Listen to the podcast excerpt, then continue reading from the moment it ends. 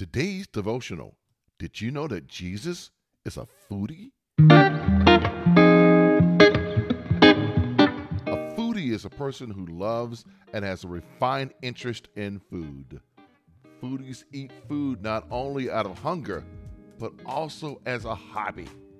Jesus is a foodie because he used meals to engage people, teaching important lessons at the table.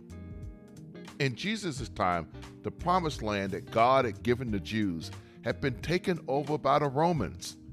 The Romans commissioned Jews to be tax collectors, and these Jews took advantage of people, collecting the taxes due, plus a surcharge to line their own pockets. Jewish tax collectors were considered outsiders and just as much as an enemy as the Roman occupiers. So for Jesus, who claimed to be the Son of God, to have a meal with a tax collector is like Volodymyr Zelenskyy, the president of Ukraine, having a Big Mac with Vladimir Putin, the president of Russia. But you know what the foodie Jesus did? He had a meal with a tax collector named Levi.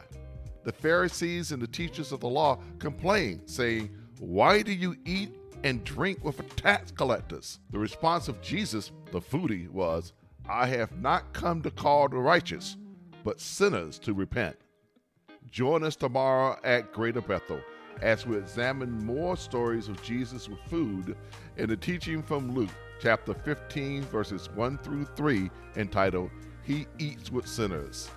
Worship with us in person at one forty Rose Street in Athens, or on our YouTube channel or Facebook page. The early sermon is available on our social media platforms at ten p.m. tonight, and again at seven a.m. and nine a.m. Eastern Time on Sunday.